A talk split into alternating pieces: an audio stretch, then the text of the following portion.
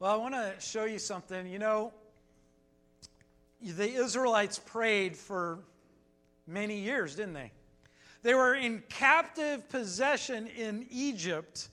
It was fun. I got to travel to Egypt. I backpacked through Egypt. Best way to travel may not be the safest way these days, but as a 21 uh, year old, it was a blast to backpack through Egypt. Uh, it was uh, fun. It was fun to climb the pyramids. It was fun to go to the temples and to see the carvings describing the Hebrews and to see them and in captivity and, and to see all the writings that is there the proof of what scripture says happened that it did happen i i was combing through all the the, the stuff it was great to uh, go to the valley of the kings and to go there by donkey i mean that was the best way to travel those guys are stubborn it's amazing they know the trail and if you don't, I want to, you know, I'm adventurous. I wanted to go off trail. The donkeys didn't like that. They fought me every step of the way. And uh, even one of our friends that was six foot five riding that poor donkey, I felt so bad for him. As he, he's like 300 pounds, six foot five, and that donkey was like this, man. And uh, that, I think the donkey did it on purpose, ran him right into a sign. It was great. Knocked him right off. I said, You should probably just walk with the donkey. Every time he got on that donkey, that, I, that donkey was looking for a way to buck him off. it was great. But that's not what the Israelites were feeling. They were like, Get me out of here, God. I want to be in your presence. We miss you. We are without you. We are in prison. We are dying. They kept crying out to God. And finally, God sent Moses to lead them out to the, to the promised land, right? But as they come out of the promised land, it didn't go quite as God said, and they didn't go quite as they wanted it to, right? They had their own ideas of what being free should be, to being away from slavery. But it's interesting to see how God brought them out. What's interesting is look at Exodus 19, verses 21 through 25. They come out, and now God's presence is coming down onto this mountain. But listen what Moses and the conversation between God and Moses, and then a few verses later in Exodus 20, look at the feelings, the emotions, and look at how people view this being closer to God than they have been. In verse 21, it says, And the Lord said to Moses, Go down and warn the people, lest they break through to the Lord to look, and many of them perish. Whoa. He's warning them hey, be careful. Don't let them get too close, because if they see me, they're going to die. Does that sound really intimate? Listen, it says in verse 22 And let the priests who come near to the Lord consecrate themselves, lest the Lord speak out against them. They have to consecrate, they have to set themselves apart, they have to purify themselves to get closer to the Lord. There's a lot of doing, right? To get to the Lord. Look, 23, and, the, and Moses said to the Lord, The people cannot come up to the mountain Sinai, for you yourself warned us, saying, Set limits around the mountain and consecrate it. And the Lord said to, to them, Go down and come up, bringing Aaron with you. But do not let the priests and the people break through to come up to the Lord, lest he break out against them. Wow. So Moses went down to the people and told them, Stay away from the mountain. Don't get too close, or you're going to die. Wow. That's pretty amazing. That's pretty terrifying saying, hey, all you guys come, don't be careful, don't get too close to church, because if we get too close and you come inside and you see the glory of God, that's dangerous. That's not the way it is today, is it? Listen to Exodus 20, verse 18. So go over a few pages, turn it, and unless you're in your, your tablet or whatever, you know, punch it in a few places get there, and then look up when you're done reading and stop playing with the tablet. So, Exodus 20, verse 18. Now, okay? When all the people, so God comes down to rest on the mountain. Here they are. They're seeing up here. They're seeing God's glory come down on the mountain. They can't see all of God, but they're seeing the effects of God's presence. The people saw the thunder and the flash of lightning and the sound of the trumpet and the mountain smoking. The people were afraid and they trembled and they stood afar off. Does that sound like intimacy? There was a lot of fear. They trembled. It wasn't the worshipful awe, it was fear. Verse 19, it says, and they said and said to Moses, You speak to us and we and we will listen. If that was only true. if you read later on, they didn't listen. But the people were afraid, I uh, said, and but do not let God speak to us lest we die. Moses said to them, Do not fear, for God has come to test you, that the fear of him may be before you, and you may not sin. Wow. And the people stood afar off while Moses drew near to the thick darkness where God was. So God veiled himself. They saw the thunder, they saw the lightning, and as God spoke, it was so powerful that they just they moved away. That is amazing. But then we come to Exodus 25. Exodus 25 verses 8 and 9. So we have all this fear, they're standing far off. But look at what God wants. What God wants. In Exodus 25, verses 8 and 9, he says, And let them make me a sanctuary, that I may dwell in their midst. Exactly as I show you concerning the pattern of the tabernacle and all of its furniture you shall make. And so in as they drew away in fear, God says, Look, there is a, I want you to make a tabernacle. I want to make you a place where I can draw near and I can be with you. And don't forget, all of this time, during the day, there's been a pillar of smoke, and at night, a pillar of fire. God has been there, and yet they can't really experience the intimacy that God desires. So he says, Build me a tabernacle. And so they build this amazing tabernacle, probably the greatest structure that moved in history.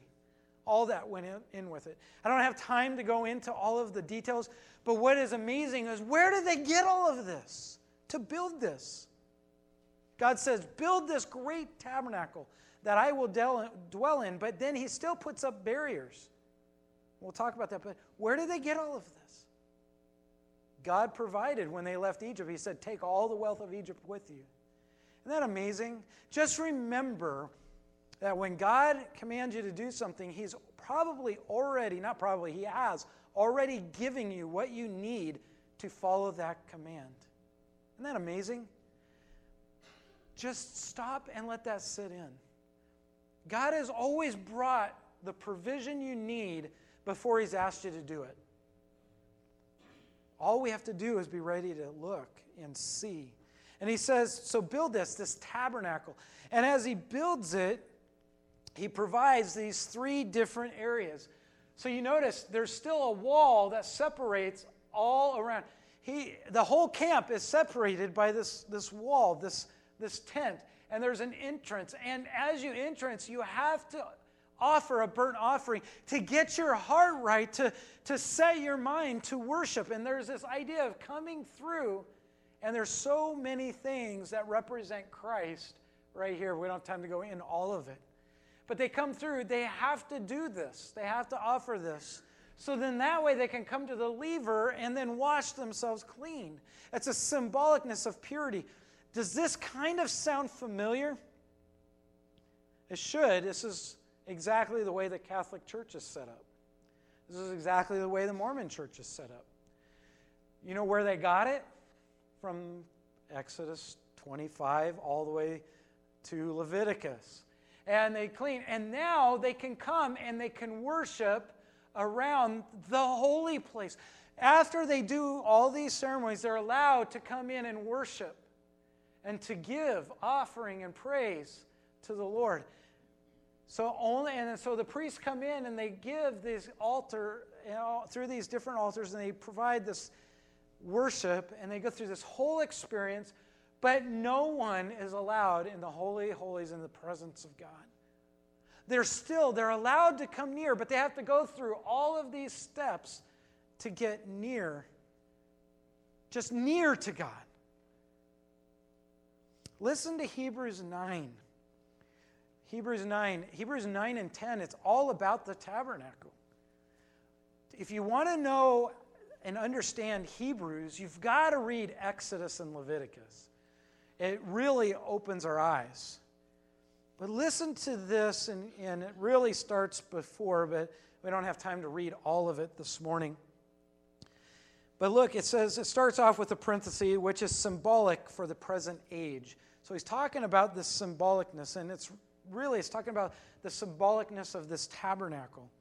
But listen, he says, according to this arrangement, gifts and sacrifice are offered that cannot perfect the conscience of the worshiper. All of this that is up here cannot perfect the conscience of the worshiper. All the doings, all the trappings, all of the things of religion, he's saying all these gifts and sacrifice are offered cannot perfect the conscience of the worshiper. Look at verse 10. But deal only with food and drink and various washings, regulations for the body imposed until the time of reformation. But, this is the important part, verse 11. But when Christ appeared as the high priest of, of the good things that which have come, then through the greater, the more perfect tent. What is God saying? He's saying Jesus is the perfect tabernacle. He is the perfect tent, not made with hands, verse 11. That is, not of this creation, not of this world, but this is from God, the most perfect, the only perfect. Look at verse 12. He entered once and for all into the holy place, not, not by means of the blood of goats and calves, but by means of his own blood, thus securing an eternal redemption. That's amazing. He entered once and for all to the Holy of Holies. Verse 13 of the text that we've written several times in Ephesians 2. But now in Christ, you once who were far off. Do you see this? Israel one time was afar off. The Gentiles had even no hope. But now through Christ. Whoop, I'm going the wrong way. I will get used to this one of these days. Uh, but, he, but, what, but look at this. But now we have been brought near. Brought near. No longer, in verse 22, no longer strangers, but no longer aliens. We are no longer feared fearful. There's a change of intimacy. I don't know about you, but I grew up, many of us have had different experiences growing up. But I prayed and prayed and prayed for years to have a father. There's a difference between having a dad and having a father. I never knew my real dad. Uh, through a series of circumstances, uh, my parents never got married. And then I had a stepdad who didn't even want me as his son. It was very evident, and he even said so. Um, so he made it very clear. I prayed for years, just like the Israelites. Oh, you know, my Father in heaven, I want a father. And it was amazing through all those things. But through that, it brought me to Christ. Through that, it led my mom to Christ. All of that pain and all of that searching for a father, and same with my mom. My mom had a bad relationship with her father. And through all that, it led her to Christ and it led me to Christ. And I kept praying, you know, God, it would be great one day to have a father. For so many years, at the age of 32, I stopped praying. I thought, I'm a dad, I have kids. I don't need a father anymore. I have you, Lord, and, and you're teaching me to be a good father. And it, and it just reminded me so much of the Israelites, all those years in Israel, crying out, ah, you know, we need a father. There was Abba, Father, that term of endearment, to have that intimate relationship with the Father. And by the time I was 33, God brought me a father. And, I, and it's amazing. It's an intimate father. This, this man who married my mom grew up with my grandfather, grew up in my grandfather's house. My grandfather basically adopted him as his own son. This father knew everything about me before I was ever born. God has a way. He has an this father can correct me so well. It's amazing. I can't believe how God brought and he he got saved later on life too. He experienced all of these amazing things that led to this perfect relationship with me. Only God can do that in such an intimate way. And God did that for us through the blood of Christ. I want you to notice something here in verse 13 of Hebrews 12. I want you to notice something. God brought us near. Do you notice do you notice what Israel had to do? They had to do all of these things to even approach God. But when Jesus died on the cross for our sins, and when, and when we stood before a holy God and say, I need, I need the Savior, I need his gift of salvation that saved me from my sins, I need payment for my sins, I need his sacrifice. What, he brought us near. Do you see the intimacy involved there? No longer I didn't have to. When God brought me a father, I didn't have to do anything. It was the weirdest experience. Oh, hey, Kyle, come here. Son, this was your great grandfather's fishing pole. He made it by hand, and he taught me to fish with it. What? God does amazing things. When God brought us near, he drew us near to provide a perfect, intimate relationship with Him. The gospel, when we are planted in the gospel daily in our lives, there is an intimacy that no one else can experience because He brought you there. It's not by us. That intimacy that we can have is not by us. It's by a loving Father who loved us and drew Himself to us. I want you to look at this impact and this understanding of intimacy with God as we quickly go through the impact of being brought near. What does that mean? If we live in the gospel daily, God brings a sense of intimacy. It's an intimacy that fuels the maturing process. You know what? We don't become intimate with God because we're mature. We are mature because of our intimacy with the Father.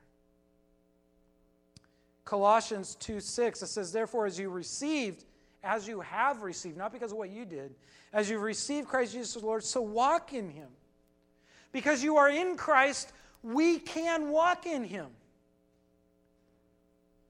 Listen to this intimacy without maturity will always re- result in spiritually childish behavior.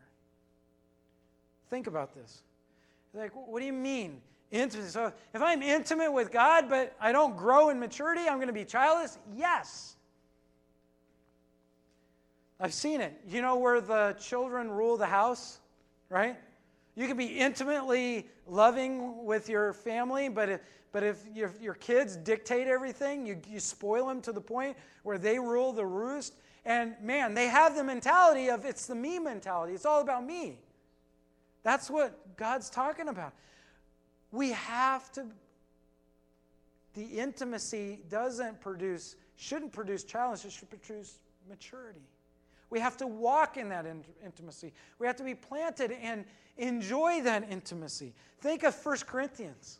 1 Corinthians is the example of a people that were brought near to God and then lived childlike behavior, making their worship of God all about themselves. They failed miserably. Intimacy without maturity results in spiritual childness like behavior instead of an adult Christian behavior.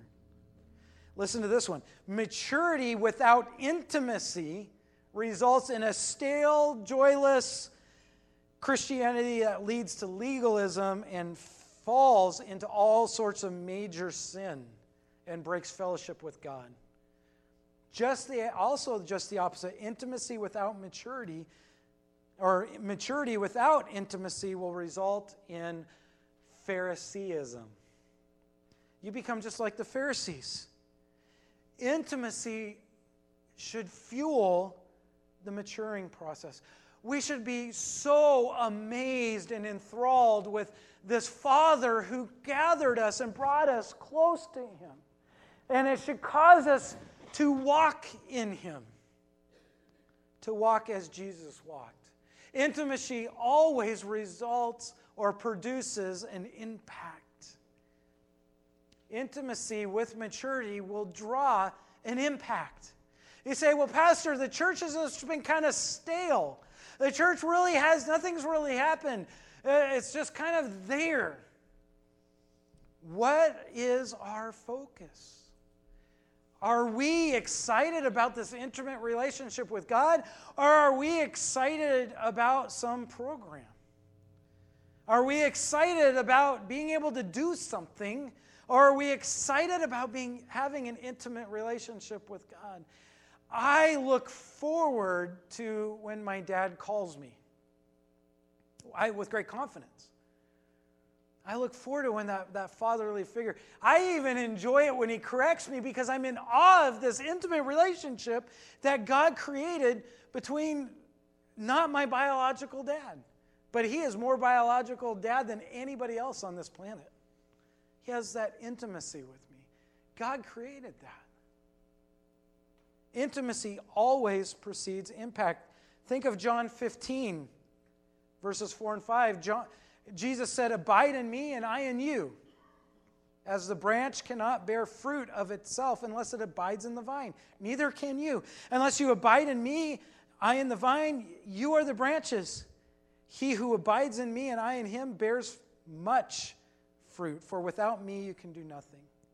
Intimacy and that's a great question is what are we intimate with? What do we desire? Are we intimate with this Father, God who loves us, who drew us near by the blood of the Lamb? Are we intimate with Him? Or are we intimate with this world? Because intimacy with the world, intimacy, by the way, guess what? Having that intimate relationship with God will always block out the distractions. It's what it says in Philippians 4 4. Rejoice in the Lord always. And again, I say rejoice. You know, and every time Paul repeats himself, it's important, right? Rejoice. And again, I say rejoice. We are supposed to be focused on this intimate relationship with the Father that was given to us as He brought us near. He drew us near. Intimacy. Well, you guys want to know how to not be so driven by the world? Do you want to know the secret to, I don't know about you, but I would love not to experience great sadness every day. I would like to have great joy every day. It comes from that intimate relationship you have with the Lord. It is, it is the, the, the shield, that intimate relationship with the Father. It is the great shield that just keeps things from distracting us from that intimate love. It is also, if you think of, have you ever read Psalm 139? Remember when David said, Man, you know everything about me. You saw me before I was even born. You knew all of these things. And that, man, the knowledge of all that God had done in making David, it, that knowledge was so, it was far too wonderful for him. It was amazing. This intimate, when, when God saves you and you have this intimate relationship with Him, He has an intimate relationship with you because He knows everything about you. That can either scare you or be create amazing joy in your life. Think about it. He knows everything. It doesn't matter how much you hide from the pastor or the Sunday school teacher, right? Or it doesn't how much you, you know, hide from your neighbors. God knows. Oh, wait a minute, wait, we got to be careful. We don't want the neighbors to see what we're doing. They might not like it, right? We've got to hide from our, maybe they don't want our wife to know what we really think about our guns, or, you know, I always told some, I had a friend that I always told, I said, if you treat your, your wife like you treat your guns, man, she would be the most beautifully polished woman in the world. I never went over to his house when there wasn't a polished gun in the. I mean, sometimes he had eight guns in his house. His garage was one big gun safe. It was crazy. Uh, Uh, think about this this intimate knowledge of, of you that God has. But that means He has an intimate knowledge to help you. He knows so much about you that it, God is intimately sufficient to provide everything you need. See what, what great fruit is produced through the gospel, this intimacy? It's also this intimate knowledge to correct our behavior. You have two things. In, in Hebrews 12, it says, remember when he said, don't, don't fight it. When God disciplines you, it's because he loves you. Think about it. when when you're convicted, when God, when there's a scripture and God is convicting you, think about it. You can either be run from God and his discipline, or you can embrace it and say, Wow, God, you're still perfecting me and helping me. Philippians 1 6. He who began a good work in you will continue to perform it until the day of Christ. Because of this intimate knowledge of you, God has intimate knowledge on how to correct our behavior so we can enjoy the intimate relation with Him better. Why does God correct you? Have you ever thought about that? Is it for evil's sake or is it for your good? It's hard sometimes. We only think about, man, here comes the spankings. God is going to smack me upside the head. I know it because I know I shouldn't have done this. I know I shouldn't have talked this way to my husband. I know I shouldn't have talked this way to my wife. I definitely know, like when I was 16 years old, when I turned to my mom and said, I don't like your attitude, mom. I knew immediately when I got the smack right in the mouth. First and only time I ever had a split lip. I never talked to my mom, my mom ever that way again. Man, she, she cried when she saw the blood, though. She didn't. She just. We were in the car, and it was like that perfect. But later, as we hugged and we cried together, I realized how much I had hurt my mom. When God disciplines us, hopefully you come to that realization because you're intimate with God and you're saying, Oh, God, thank you for loving me. Thank you so much for loving me. God's discipline illustrates how intimate He is with you. If you get anything from today, I would hope that you'd realize as we work on our behavior and as we correct things, and as we reset and say, we want to produce we want to produce God's glory. We want to lift God's name high. We want people to see and glorify God. It starts with being intimate with God, with living in that gospel moment and realize that God pulled you close to Him. The sad thing is, is as we get distracted by the world, we, we can turn our backs on that intimate, loving relationship that God has for you. James chapter 4, in James chapter 4, it really speaks to this whole idea. We could read, I mean, it's the answer to all the fighting, and, and it, whether the fighting is in church or whether the fighting is around the world, we realize that we are missing something. And it's missing something because of what we've chose to desire more than that loving relationship with our intimate Father. In James chapter 4, just look at these, these verses through verse 10. It says, verse 1 What causes quarrels and what causes fights among you? Is it not this that your passions are at war within you? What passions? Well, look at verse 2. You desire and do not have, and you murder, you covet, you cannot obtain, so you fight and you quarrel. You do not have because you do not ask. How many times do quarrels and fights among us spring up because we just don't ask things from each other? We don't even talk to each other. It's amazing how many fights are started just because we don't even ask a question. If we just said, Oh, what do you think about this? Oh. Instead, we go home and we say, Man, I really want this, and I don't think they want it, so I don't like them anymore. That's the rawest thing in its nutshell. We hide it with all other dressings and things and pride and but look at the basics of what God is saying here. You adult, it says you receive in verse 3. You ask and you don't receive because you ask wrongly to spend it on your passions. And we go through life in church this way so much. We say, God, oh, give me this, give me this, give me this, so I can do this. I want this, I want this, I want to feel good about this. I want the music to make me feel good. I want the pastor to make me feel good. And right now he, he stinks because he's talking about my sin. I wish he would just talk about all this good stuff. Go back to the, you know, how great the Father is for me. You know, we, I want this, I want that, and we pray and we don't get it. And so I'm not going to, I don't like it, so I'm going to go to somewhere else. And oh, that church does this. I like that. And then, oh, well, all of a sudden they're not teaching the Bible anymore, so I'm going to go to another church.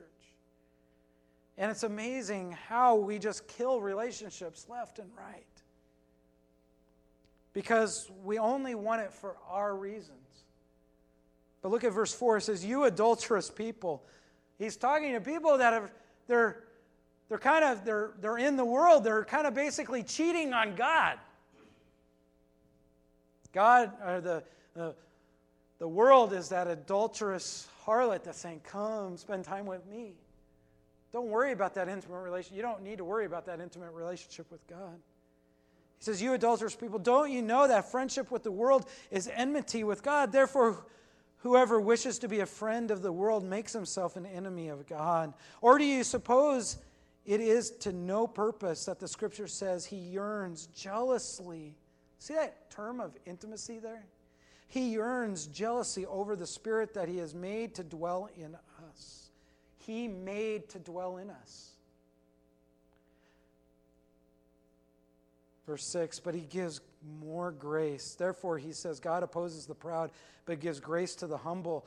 And so he gives us that idea of how can we renew or how can we bring ourselves back and to enjoy this intimate relationship that God has done. He's brought us near, and yet we have done, if we go back, what we've done is we've effectively, I went too far, there we go. We've effectively said, we we're living in here by the blood of the Lamb.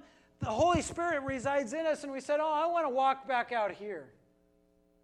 And we've effectively walked back out, but, but God has given us the ability. Look at verse 8. It says, But draw near to God, and He will draw near to you. Cleanse your hands, you sinners, and purify your hearts, you double minded. Be wretched and mourn and weep. Let your laughter be turned to mourning. By the way, it's amazing how many people laugh over sin today. That's what he's talking about. Whoop. I went a little too far. Draw near to God, and he will draw near to you. Cleanse your hands, you sinners, and purify your hearts, you double minded. Be wretched and mourn and weep. Let your laughter be turned to mourning and your joy to gloom. Humble yourselves before God, and he will what? exalt you. Come back and enjoy that intimate relationship by submitting to God. Be obedient to God. Resist the devil. Be so, enjoy that intimate relationship with God that you resist it. You have no desire for the devil or the things of the world, the entrappings of the world. You don't even care about those desires because you're planted in that Garden of Eden, that intimate relationship with God. Draw near to God. Draw near to Him. Deal with sin. Submit to God. Draw near to God. He will draw near to you. Deal with your sin. Don't be afraid of your sin. Christ died for your sin. Say, oh man, I sinned, and go to the Lord. Draw near to Him. Deal with your sin. Grieve over your sin. It's okay to grieve over your sin. I see far too many people saying, oh, yeah, I screwed up, it's okay. And they blow their sin off like it's no big deal. But that sin, that sin grieves God. As a parent, right, you know when your kids look at you and say, nope, I'm not going to do that. And they throw their, their obedience of being obedient to you, they throw it right back in your face, in your heart. It just, oh, it just, oh man, it hurts. Kids, you don't know what that's like yet. One day you might. But it just, but that's what God feels. He gr- grieve over our sin. Humble ourselves. Come back and, and enjoy that intimate relationship. Put yourself back on the bottom shelf and realize that all you have is God above you. Rejoice in the Lord always. Humble yourself in the Lord. Draw. I want to say this in closing. As you think about this idea of intimacy, is, is the gospel changes my view of God's commands so that it helps me see the heart of God. Do you see what God took all the Israelites through to show us how they had to approach God, but God pulled us close to Him? Don't be like the Israelites. Don't be like them. Look at the gospel. The gospel, what God did for you, His payment for your sin, it changes the way we look at God. We can now stand in an intimate relationship because He pulled us close and wrapped His arms around you through Christ Jesus. If you look at in Ephesians, don't miss all the in Christ, in Christ, in Christ. It's all through Ephesians. In Christ we have riches. In Christ we've been brought near. It helps us to see the heart of God. When He disciplines you, I hope that you would see and understand the heart of God and how loving and intimate He is with you. I hope that it resets your thinking. I hope that by seeing how intimate God is with us in Christ, that seeing this in the that it, we see things in the light rather than in darkness. The world sees everything about God in darkness. May we be the light. Will you go and share that with other people that they can be brought near, not just know about God, but they can be held by our loving Savior? that they can have an intimate relationship with God. There's a lot of people that know God, but there are more people outside these walls right now that don't have a relationship with an intimate God. And maybe right now you need to draw near to God. That's the idea. What, where, what are you drawing near to? Are you living a gospel centered life? Or is the things in your life growing from the good news that Jesus paid for your sins and he brought you near to hold you in the Father's arms, put you before in confidence before the throne of grace. The term of endearment, he is jealous over our attention. Will you live there? Are you living there? If not, draw near to him today as we close and as we pray and as we sing. Give that to the Lord and bring people to Christ. You don't have to, God will draw them. You just go tell. Are you living in that intimate relationship? Go out and bring people here. That's the way it is. Go out and bring them in and let them be, let God draw them in. Let them, God grab their heart. You don't have to grab their heart. The church can't grab their heart. The programs in the church can't grab their heart. I can't grab their heart. But our intimate Father who died for our sins can pull them close and bring them into the holies of holies and have a relationship with Him. Will you do that? Will you be like God and bring people near? Will you live as God has lived? Or are you pushing them away? Please start bringing people near. Help me go out and gather. I'm, I'm, uh, I like to walk over to Ace Hardware, so I'm trying to gather there. So that's my space. Don, you can come over and visit with me from time to time so that you go there. But yeah, let's gather. Right? Some of us are hunters. Let's go find those people who are unsaved. And then the rest of us, let's gather. Some of us are going to plant the seeds of the gospel and let's God grow and have the increase. Will we be a church of that? Will you show an intimate God to this world or are you going to show uh, just a religious organization to our community? We just do good. Or are we going to show an intimate God?